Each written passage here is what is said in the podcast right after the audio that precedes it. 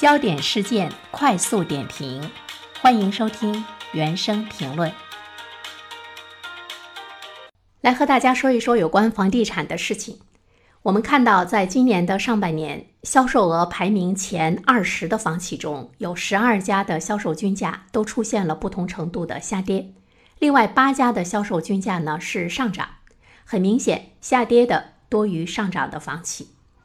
销售均价下跌的十二家房企呢，分别包括碧桂园、保利发展、中海地产、绿城中国、融创中国、龙湖集团、绿地控股、新城控股、旭辉集团、越秀地产、金科集团、世茂集团。之所以呢，我们把这些房企的名字说出来，有可能你就住在他们开发的房子里面。那么，是不是说这些房企经营不下去了呢？倒还不至于，他们的销售额毕竟在全国来说呢，是排名前二十啊。只不过是呢，这些企业目前在一些地方打折销售，回笼资金。这也说明这些企业的资金链在承受一定的压力。对于房地产企业来说，它是一个高杠杆、高利润的企业。一旦呢资金链出现问题的话，那就是大问题。所以说，快速回笼资金是他们首先要去做的一件事情。据了解呢，房地产经过了一年多的降温冲击之后。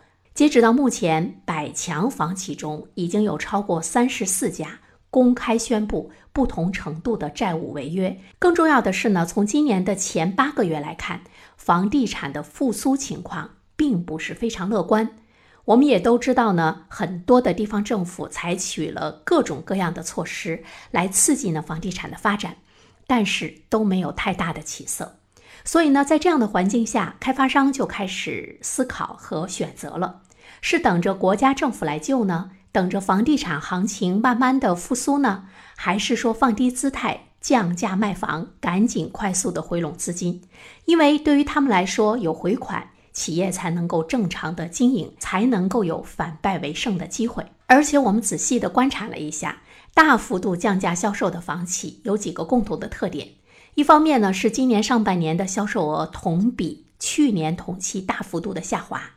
而且呢，这些房企的可售货值大多是布局在三四线城市，就是说这些房企在三四线城市建的房子太多了。另外一方面呢，不得不提的是，他们都有到期的巨额债务要还。在今年的六到七月份，两百家房企中有一千七百五十五亿的债券到期，而且民企占到了百分之六十七。以价换量是他们促进库存消化、保障自身的现金流平衡的有效举措之一。于是呢，我们就会看到房企开始大规模的降价卖房了。那么它能不能够刺激楼市的复苏呢？其实呢，我们要看一下老百姓对这个行业是不是失去了期待和信任。很多项目延期交付或者是长期停工，期房交付成了最大的问题，这些都是楼市带来的负面的影响。这样的现象成功的劝退了很多有购房意愿的客户，而且还有一个数字向我们显示，在今天的老百姓的群体中，大多数人没有购房意愿了。在今年上半年，居民部门储蓄总额高达十点三三万亿，房贷支出呢却仅有一点五万亿，比去年同期是腰斩下跌。这背后的真相是什么呢？大家买房的积极性都普遍不高了呗。相对于买房。现在老百姓更倾向于把钱存到银行，买房能不能赚钱已经不重要了，钱存银行可能才是最安全的。哪怕你不给我利息，哪怕你是负利息。另外的话呢，对于这个市场来说，短期能不能复苏，其实呢是有一些原因需要去探索的。一个原因呢，就是本轮楼市的显著降温，根本的原因。我们要从房地产的各项指标来看，都迎来了拐点，像人口、住房面积、城镇化、老龄化、市场的需求等等。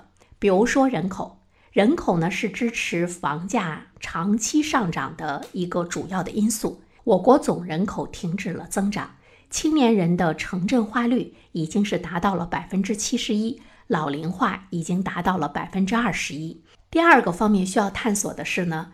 根据历史的规律，楼市一旦开启下降的通道，周期一般是一到两年。而这个呢，还是基于在这之前楼市的需求是很强劲，住房还是严重稀缺的一个基本面。所以呢，现在房地产走到了拐点，楼市的复苏的大概率会呢更加的缓慢。那么在今年以及从未来的一段时间中，国家对房地产的调控的目标依然是要维持着它的一个稳定。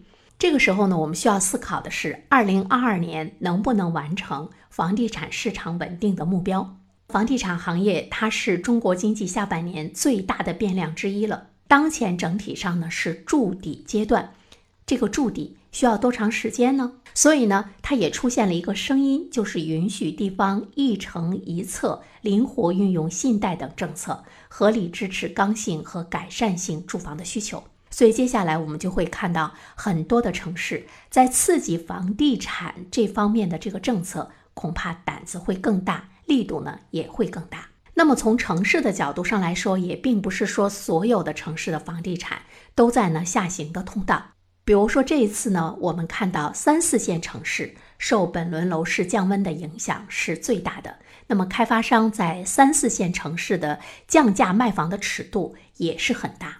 但是我们再反观一些房企，比如说像龙湖啊、中海呀、万科呀、华润啊等等，他们是在一二线城市来进行深度的布局，所以呢，它的销售价格一直都很稳定。更重要的是呢，一二线城市的市场基本面呢比较好，所以呢房价相对比来说也比较坚挺。从未来房地产的热点城市来看，依然是老生常谈了，长三角、珠三角热得发烫。比如说苏州、杭州、上海、深圳、广州等等这些城市，那么它肯定呢会是二零二二年包括之后的几年的热点城市。